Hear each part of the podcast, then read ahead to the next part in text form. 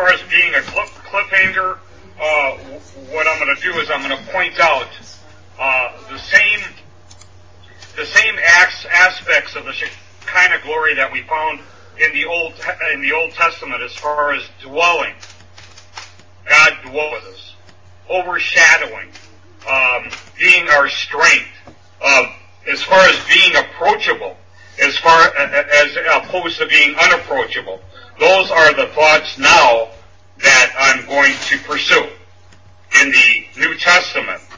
The glory of God and God with us. And so in Luke 9 we read, And it came to pass about eight days after these sayings, he took Peter and John and James and went up to the mountain, a mountain to pray. I'm going to say that that is the Mount of Olives. And as he prayed, the fashion of his countenance was altered, and his raiment was white and glistening. And behold, there talked with him two men, which were Moses and Elijah, who appeared in glory, and spake of his decease which he should accomplish at Jerusalem. But Peter and they that were with him were heavy with sleep, and when the glory all right? And the two men that stood with him, and it came to pass as they departed from him, Peter said unto Jesus, Master, is it good for us to be here? And let us make three tabernacles. And so they, they decided to worship uh, the Lord, uh, Moses and Elijah. And then it goes on to say, while he thus spake, there came a cloud and overshadowed them, and they feared as they went, as they entered into the cloud, and there came a voice out of the cloud saying, this is my beloved son, hear him. And when the voice was past, Jesus was found alone, and they kept it close, and told no man in those days of which things that they had seen. And so, um, let's turn to Zechariah 14. Zechariah 14. And it states, Behold, the day of the Lord cometh, and thy spoil shall be divided in the midst of these, for I will gather all nations against Jerusalem to battle. And what, what's happening now is it sounds like, it sounds like that this is, uh, coming up to the second advent of Christ. And so, some say, some say that, uh, when the Lord, uh, was transfigured and then ascended from the Mount of Olives, that the Shekinah glory of God left. And then some say that uh, when the Lord returns again, which is Zechariah 14, right here, that the Shekinah glory of God is returning.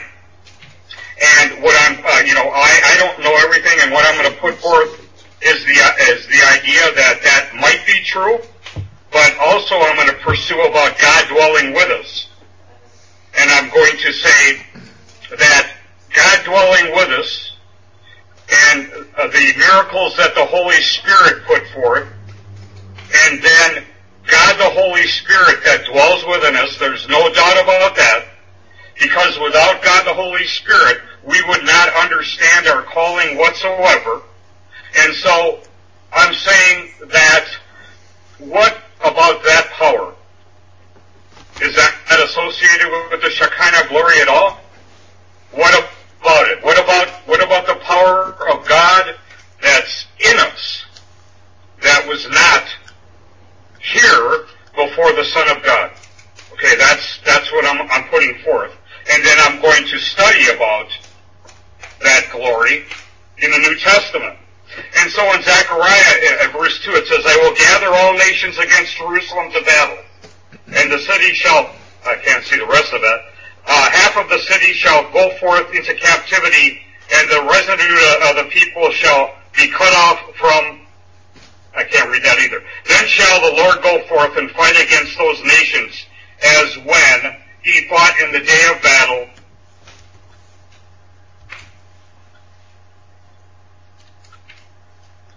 Uh, I'll just go on. Um, and sh- uh, shall stand in the day upon the Mount of Olives which before Israel is on, oh, which before Jerusalem on the east, and the Mount of Olives shall cleave in half, thereof towards the east and towards the west. And there shall be a great valley, and half of the mountain shall remove to the north, and half of it to the south. And so we find uh, we, ha- we find an importance in that the Shekinah glory left the earth uh, from the Temple of Solomon, and it left on the Mount of Olives, and now the Lord is returning for the second time, his second advent to the Mount of Olives, and cleaves in half. And so, that, you know, that's just a truth that I wanted uh, to put forth out there. Okay, and then we can have uh, uh, the next uh, statement. Would, uh, the next scriptures we're going to be reading is about the Lord. Okay, and so I do not have all the answers to all of this. All of this that I'm putting forth is consideration to Berean studiers of the Word of God, which is you and me. Okay, so what about the Son of God? What work did he do? Remember before I told you that he was a type of everything. Uh, everything that was in the tabernacle was a type of him, every square millimeter. So what about the Son of God? And now I have a, a number of scriptures to read. And I don't know how far I'm going to get in this study, but some of these are really important to read. And so what I'm going to do is I'm going to read the important ones and uh, at least get those through in the next 40 in the next 45 minutes, if that makes any sense. Okay, Matthew, Matthew 27, 46 through 53. And so we have the Son of God. That is God with us now. That's very important. God with us now. God approachable now. Think about that. I mean, really. Either, either I'm, you know, out of it or I find that to be astounding. Matthew 27, and the, uh, about the ninth hour, Jesus cried with a loud voice, saying, Eli, Eli, or Eli, Eli, lama sabachthani, that is to say, my God, my God, why hast thou forsaken me? He's about to be crucified, or he is crucified. Some of them stood there, he said, what, what then? They heard that said, this man calls for Elijah. And straightway one of them ran and took a sponge, filled it with vinegar, and put it on a reed, and gave him to drink, and the rest said, let be, let us see whether Elijah or Elias should come down to save him. Jesus, when he had cried again with a loud voice, yielded up the spirit, and behold, the veil of the temple was rent in two from top to the bottom. Uh, very important. Okay, so whatever temple existed at the time, which I'm saying is the reconstructed temple of Israel, the veil within it the veil between the holy place and the holy of holies was ripped apart from top to bottom. What does that signify? This is an actual happening. There is no denying. What did it signify? It signified that the uh, uh, it signified that God, uh, the glory of God and access to God was open. It was open to all individuals. Well, at first it was open to Israel, but now through the Son of God, which we'll read in, in Hebrews, that veil was rent. Very important. Very important. Very important. And so I'm putting that forth so that you think about these things and what's happening. And think about what's gone before in these temples and tabernacles. And it goes on to say in Matthew 27, and behold, the veil of the temple was into, rented to rip apart from top to bottom. And so the holy place and the holy of holies had continuousness. There was no hiding anymore. There was no veil over the holy of holies anymore. That was all opened up through the Son of God. I mean, and that, that to me is big. That's big time. Big time event. Big time. To Israel because we're going to read in Hebrews, and the book of Hebrews is to who? Well, it's to the Hebrews. When was it written? It was written in early Acts. And so how, what does this have to do with the Shekinah glory? Well, the Shekinah glory dealt, uh, dwelt behind that veil at one time, and now that veil is rent. And so, do I have all of the answers? No. But we're talking about subject here. And so we'll go on. Uh, and uh, it says in Matthew 27, and the graves were open, and many bodies of the saints which slept arose and came out of the grave after his resurrection and went into the holy city and appeared unto many. Let's turn to Hebrews 9. And so, and so, what are we, what are we finding here? What are, what are we finding here in connection with the glory of God, the Shekinah glory that existed even before the Lord created anything, no less. It existed in the uh, uh, uh, tabernacle in the wilderness. It existed in uh, it existed in the temples of Israel, and now behold, the Son of God is God with us. So, am I going to answer any questions? Well, uh, I might answer some. As uh, Ronnie said, a cliffhanger. Well, uh, uh, he might be left on the cliff. okay, I might not. I might not have all the answers for Ron. What I'm doing is I'm throwing all of these ideas out to you to think over, and so that's that's one of my jobs. But but listen to this. Listen to this. Hebrews 9, and, and he made the mercy seat of pure gold. This is going back to Moses. Two cubits and a half was the length thereof, and one cubit and a half the breadth thereof. And he made two cherubims of gold, uh, uh, beaten out of one piece, made them, and, and the two ends of the mercy seat. And it goes on to say that uh, uh, Moses and the cherubim spread out their wings on high and covered their wings over the mercy seat with their faces one to another, even to the mercy seat word were the faces of the cherubims. And so, why, who wrote Hebrews? Well, the apostle Paul did.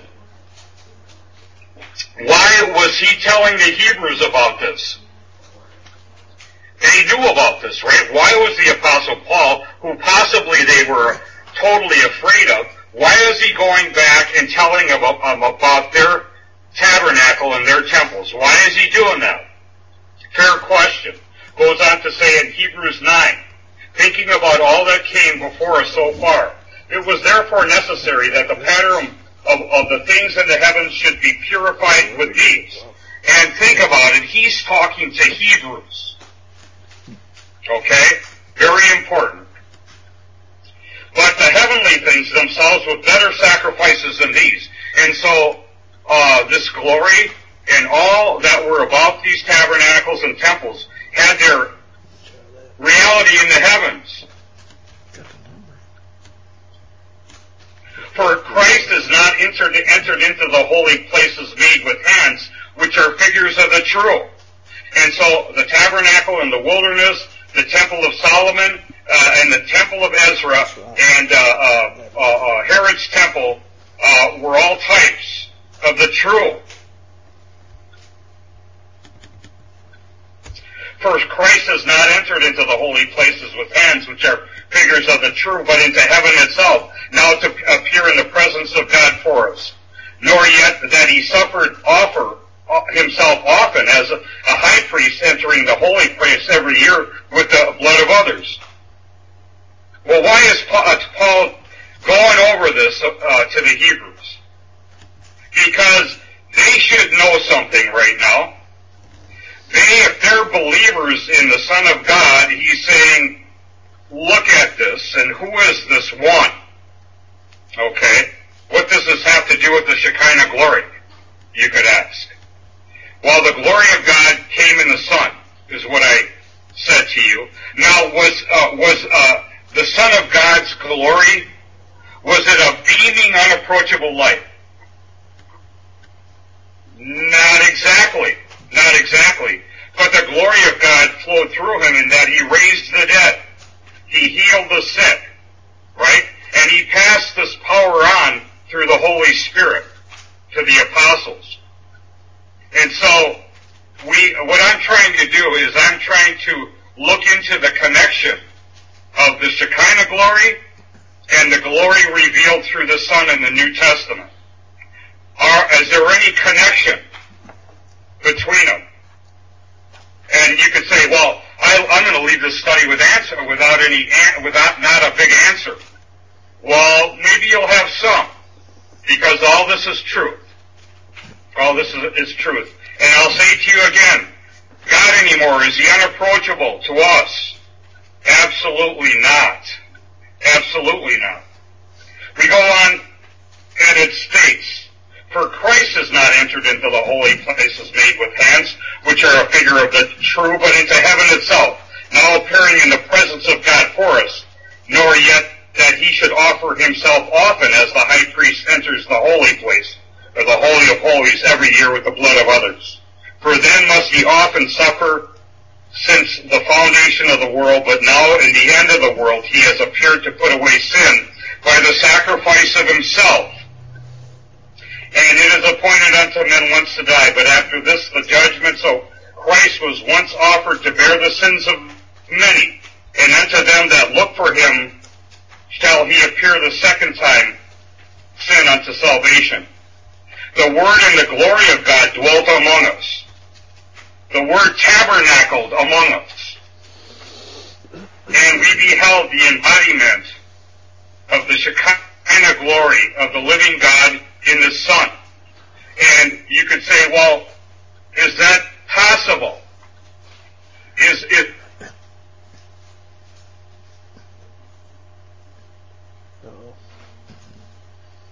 That ain't good.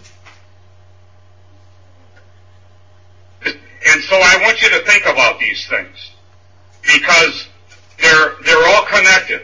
They're all connected, and it's very important for us to try to understand what's happening here. The unapproachable God in the Son being approachable, and uh, let's um, let's go on to Acts five. Okay, and uh, I'm going to go down a bit, and uh, in verse 15 it says, "Insomuch forth the sick into the streets and laid them on, on beds and couches, at least that at least the shadow of Peter passing by might overshadow some of them." There, there came also a multitude out of the cities round about unto Jerusalem, bringing sick folks and them that were vexed with unclean spirits, and they were healed, every one. And so, the Lord Jesus Christ had the power to raise the dead, and He did. The Lord Jesus Christ produced miracles that couldn't be contained in all the books of the world at that time. And then He said, He said, I have to go now so that the Comforter might come. And so the Comforter, God the Holy Spirit, came and dwelt in men. And they healed the sick. And so I'll ask the question, is this part, part of the Shekinah glory, or is it a different glory? Do The answers? I think that it is part of the Shekinah glory, and it's approachable, is what I'm saying to you. Let's turn to Acts 22. And it reads, And it came to pass that as I made it the journey and was come near unto Damascus by about noon, suddenly there shone from heaven a great light round about me, and I fell unto the ground and heard a voice saying unto me, Saul, Saul, why do you persecute me? And I answered, Who art thou, Lord? And he said unto me, I am Jesus of Nazareth, Nazareth whom thou persecuted. And they that were with him saw indeed the light, and they were afraid, but they heard the voice of him that spake to me. And I said, What shall I do, Lord? And the Lord said unto me, Arise and go into Damascus, and there it shall be told thee of the things which are appointed for thee to do. And when I could see, not see the glory of that light being led by the hand, there, them that were with me, I came unto Damascus. And so, was this glory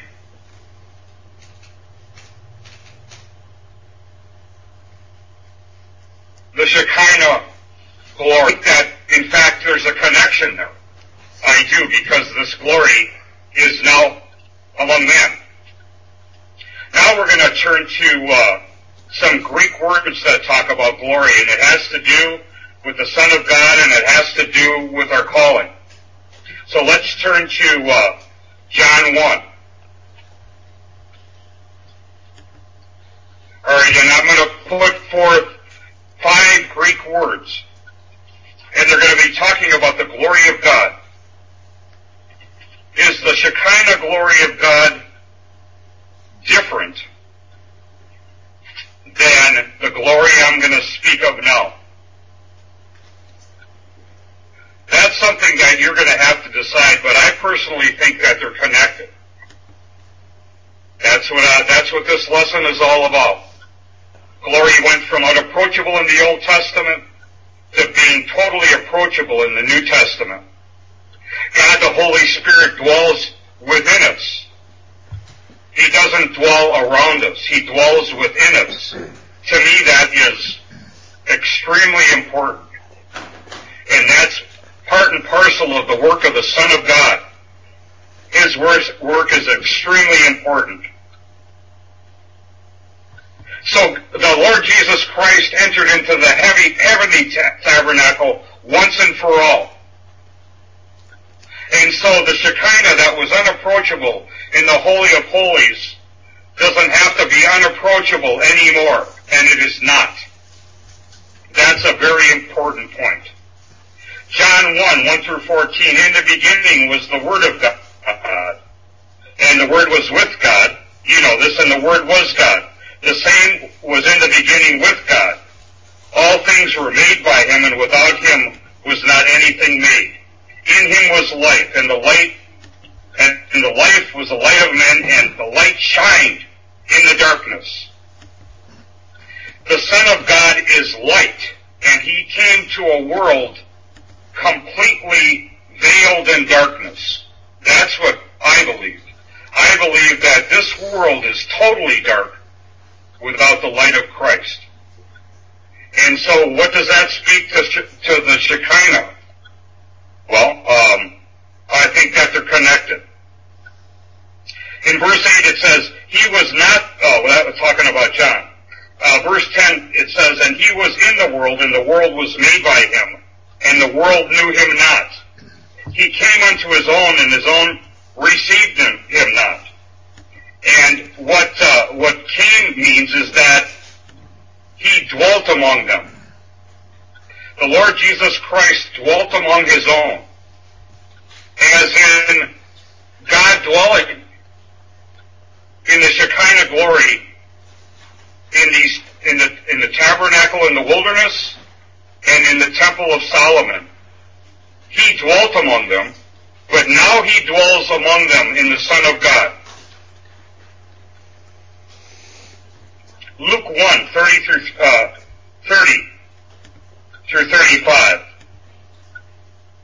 And I'm going to go down to verse 35. And the angel, angel answered and said unto her, The Holy Spirit shall come upon thee, and the power of the highest shall overshadow thee. That's what the Greek word means. Uh, overshadow thee, like the cherubim did. And so God the Holy Spirit came upon Mary, and this power overshadowed her, like the cherubim overshadowing the Holy of Holies. I think there's, I think there is a connection there. Therefore also that holy thing which shall be born of thee shall be called the Son of God, overshadowing thee, means to take up residence within her. In 2 Corinthians, oh, let's go back to, uh, let's go back to the uh, Greek word uh, that's marked A here. Sorry, for us, we have to go back one. Can you do that?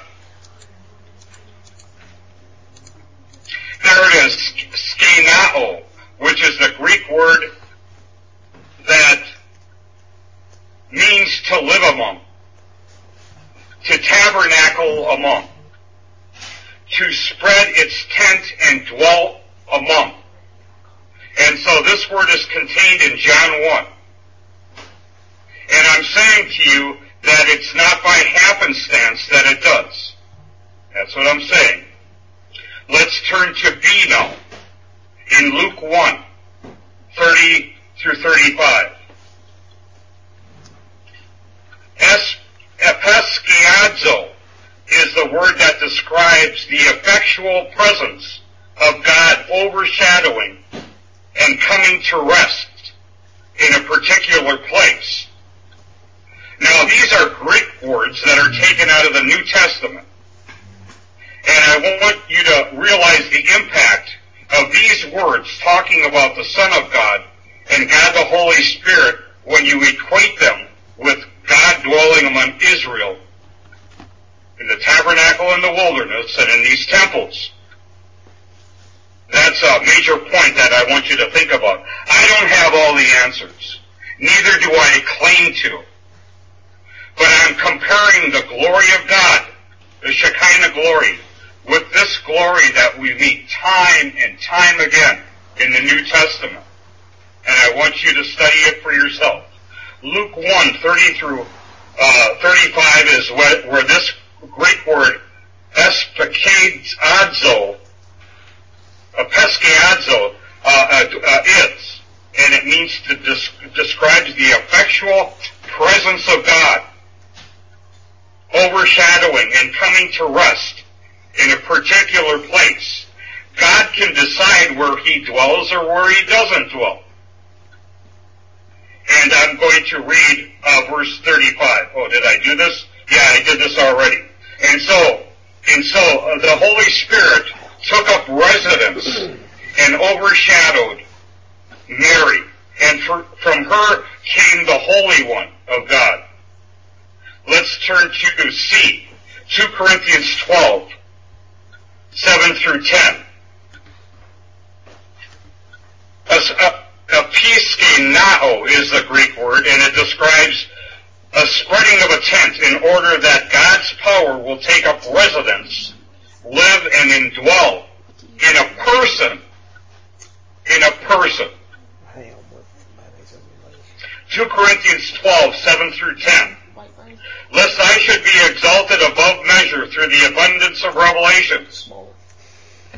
Okay, and some Greek scholars here believe that the Shekinah glory is involved in what rested on the Apostle Paul here. Some Greek scholars believe that, and uh, especially a man named Wuest, W-U-E-S-T. He believes that the power of Christ rested in the Shekinah glory on the Apostle Paul here. He believes that. And I possibly believe that it might be true also. It goes on to say, lest I should be exalted above measure through the abundance of revelations, there was given to me a thorn in the flesh, the messenger of Satan to buffet me. Lest I should be exalted above measure for this thing, I begged the Lord to depart from me three times. I don't personally believe that this was bad eyesight. Mike does not believe that. I believe that this was a messenger of Satan that impacted the mind of impacted the mind of the apostle Paul and harassed his mind. And it was so intense that he begged the Lord that it should depart from him. I don't think the apostle Paul personally would beg the Lord about bad eyesight after all he went through. And so I believe this was a heavy problem in the mind of the, of the apostle Paul. That's what I believe. And so he begged the Lord that this angel of Satan would depart from him. And the Lord said, for this, uh, Paul said, for this thing I besought the Lord thrice that it might depart from me. And he said unto me, my grace is sufficient for me, thee, for my strength is made perfect in weakness. Most gladly, therefore, will I rather glory in my infirmities, that the power of Christ may rest upon me, may overshadow me, like the cherubim did, overshadowing the Shekinah glory of God. And so, in this Greek word for overshadowing, some scholars of the Greek believe that this had to do with the Shekinah glory working in the in the in the uh, in the life of the Apostle Paul, and it rested over him and gave him strength to say, in all of these distresses, in all of these persecutions, in all of these necessities. I can take pleasure in them. Can we say the same? I don't think that personally that this is uh, what? That this is for the Apostle Paul alone. I think that a lot of things can happen to us, especially ones of this calling. And so when it talks about the power of God, the resurrection power of God in Ephesians 1.18, I think that this also is connected with this power that overshadowed the apostle Paul. And that we can have experiences as the apostle Paul did. Okay, so we move on to D, and it talks about, uh, we're talking about a Greek word, katoi kao. And this word occurs in 2 Timothy 1.5, and it occurs in 2 Timothy 12 through 14. And this Greek word means to live in, to reside in, to dwell in. And it talks about and describes the indwelling by the Almighty God. And so, if you take nothing out of this study, take this out of it. That at one time in Israel, God did not dwell in them. He dwelt among them, and he was unapproachable. And now God, the Holy Spirit in us, makes it possible for the Almighty God to dwell within us. And, and if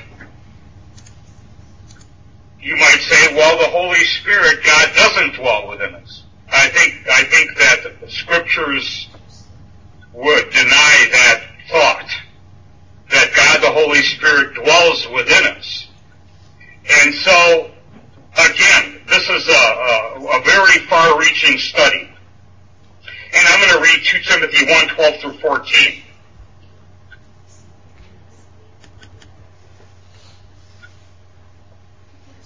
Let's read uh, 2 Timothy 1, 5.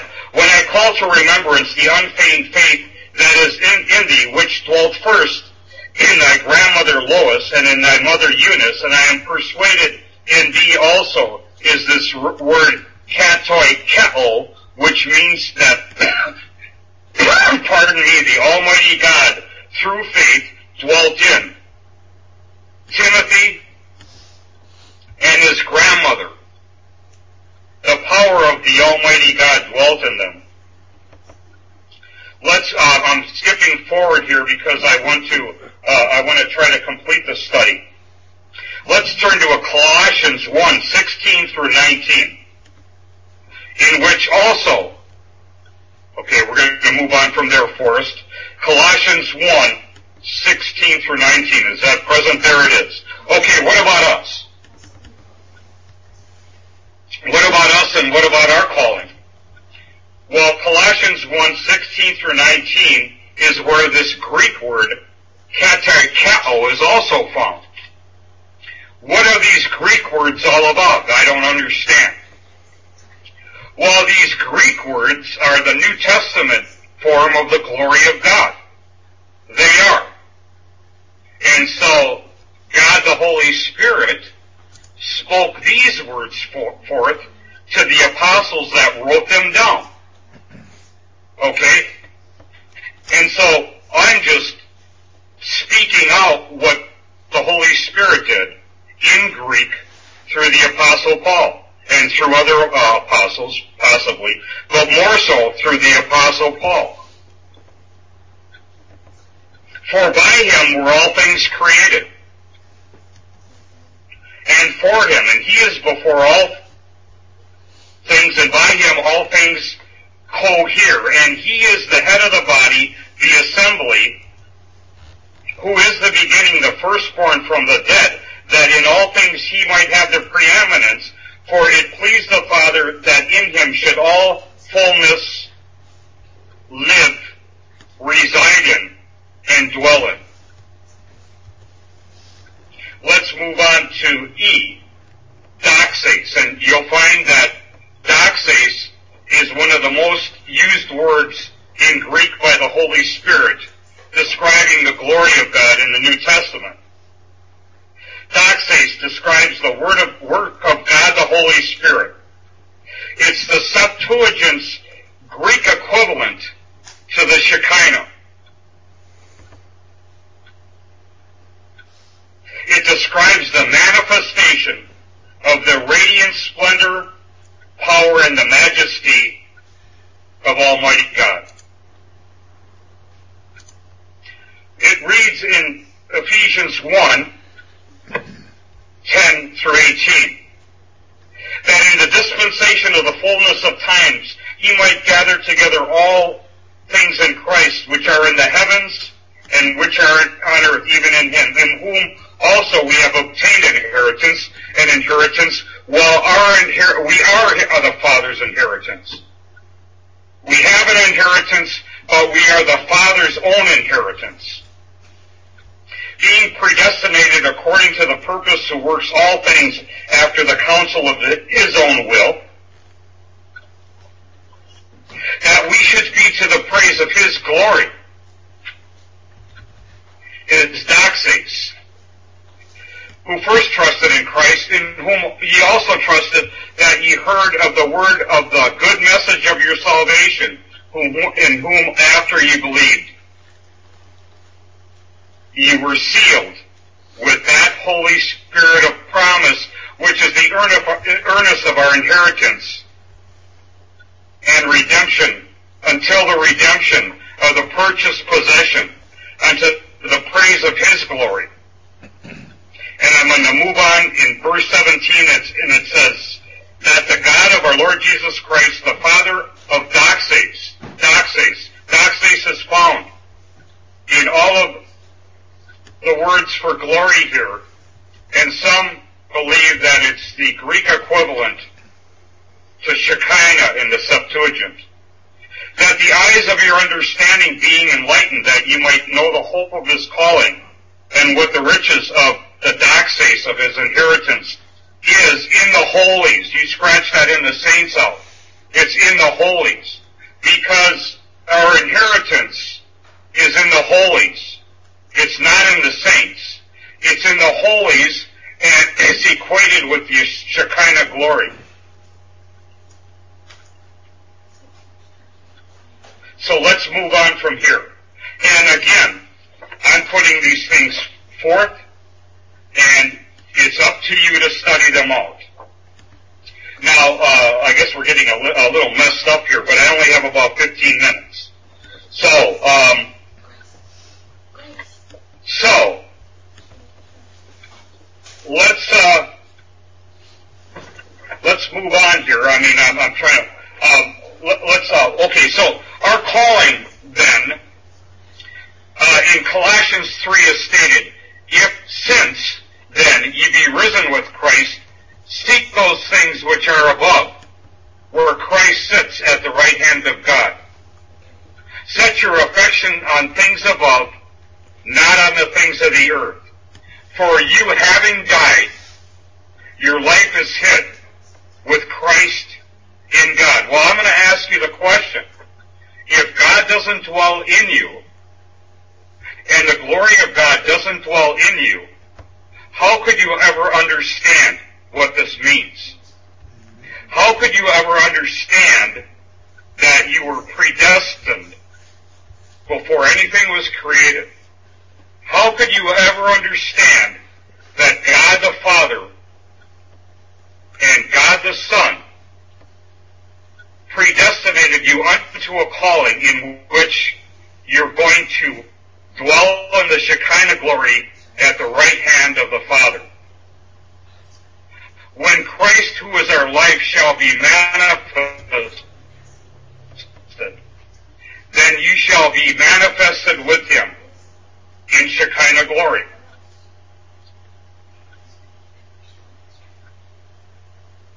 Let's, uh, uh, this is going to be disheveled a bit here, but I only have a few minutes. If somehow you can find Colossians 1 for us, 7 through 12. Thanks. As ye also learned of Epaphras, our dear fellow servant, who is for you a minister, faithful minister of Christ, who also declared unto us your love in the Spirit. For this cause also, since the day ye heard it, do not cease to pray for you, and desire that ye might be filled with the knowledge of the Father's will and all wisdom and spiritual understanding, that ye might walk worthy of the Lord unto all pleasing, being fruitful in every good work, and increasing in the knowledge of God, strengthened with all might, according to his glorious power,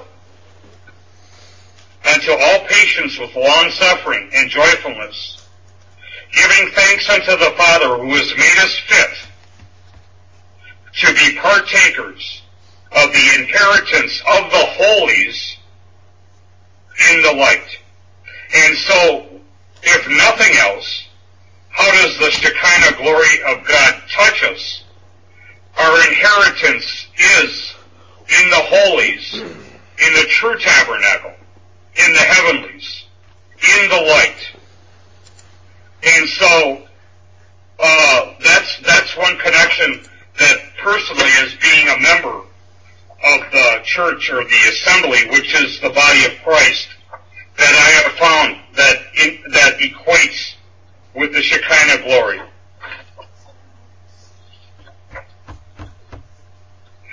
Okay, uh, if you can find it for us, let's turn to, uh, it's getting a little uh, disjuncted here, but uh, let's turn to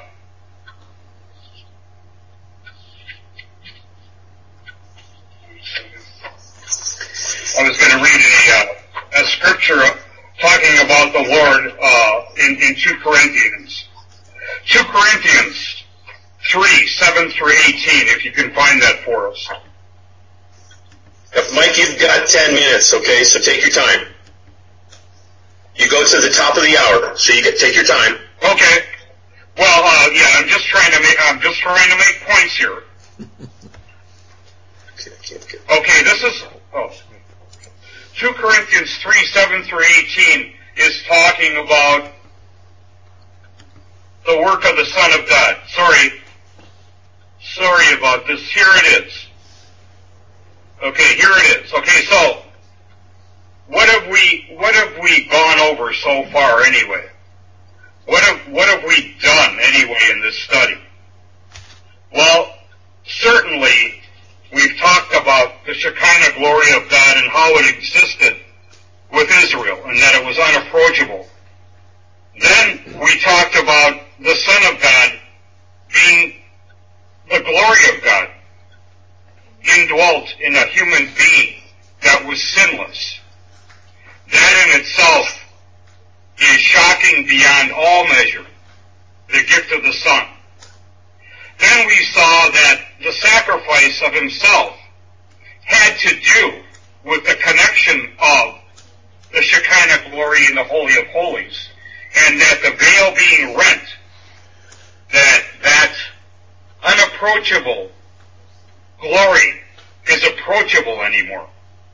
And so, um, if nothing else, uh, I think that uh, I think that I've made, points in this study that you can certainly carry forth.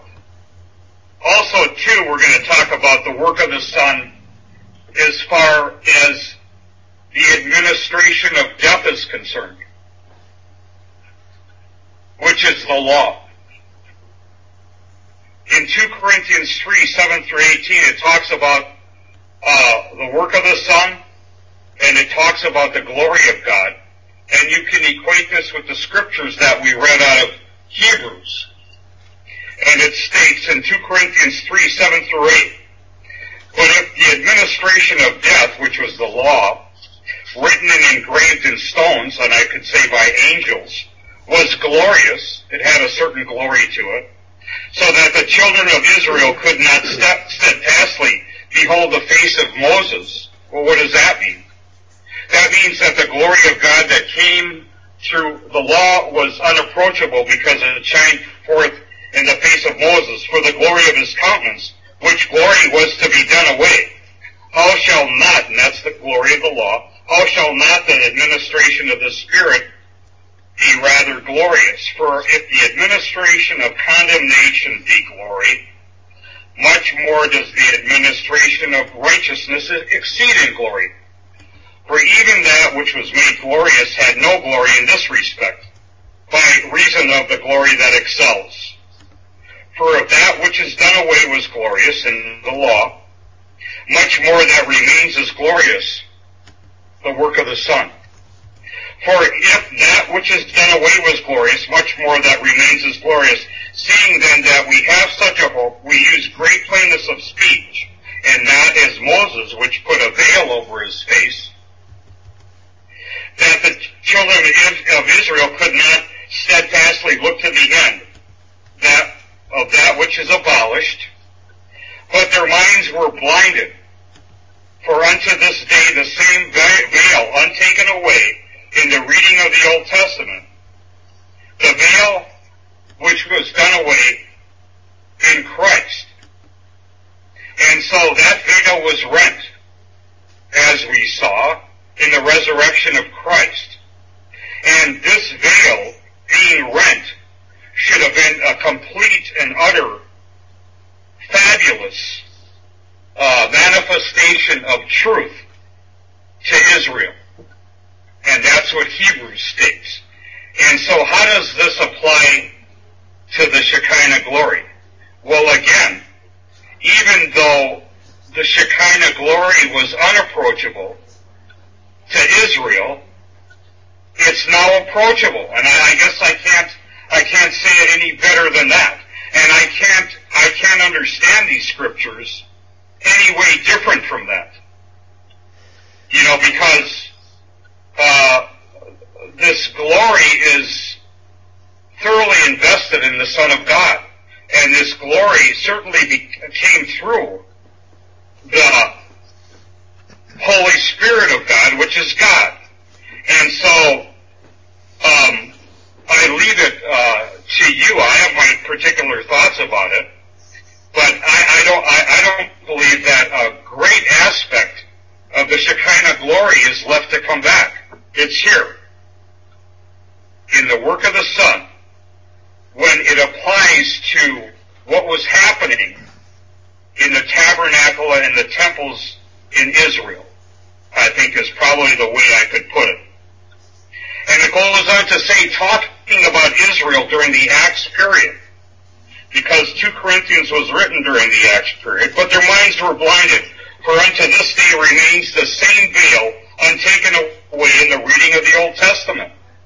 And so Israel, the unbelieving Israel, had no idea who the Son of God was.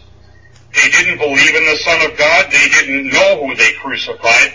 They had no idea of the types that he fulfilled. And yet he was the glory of God in a person, approachable. I'll say it again.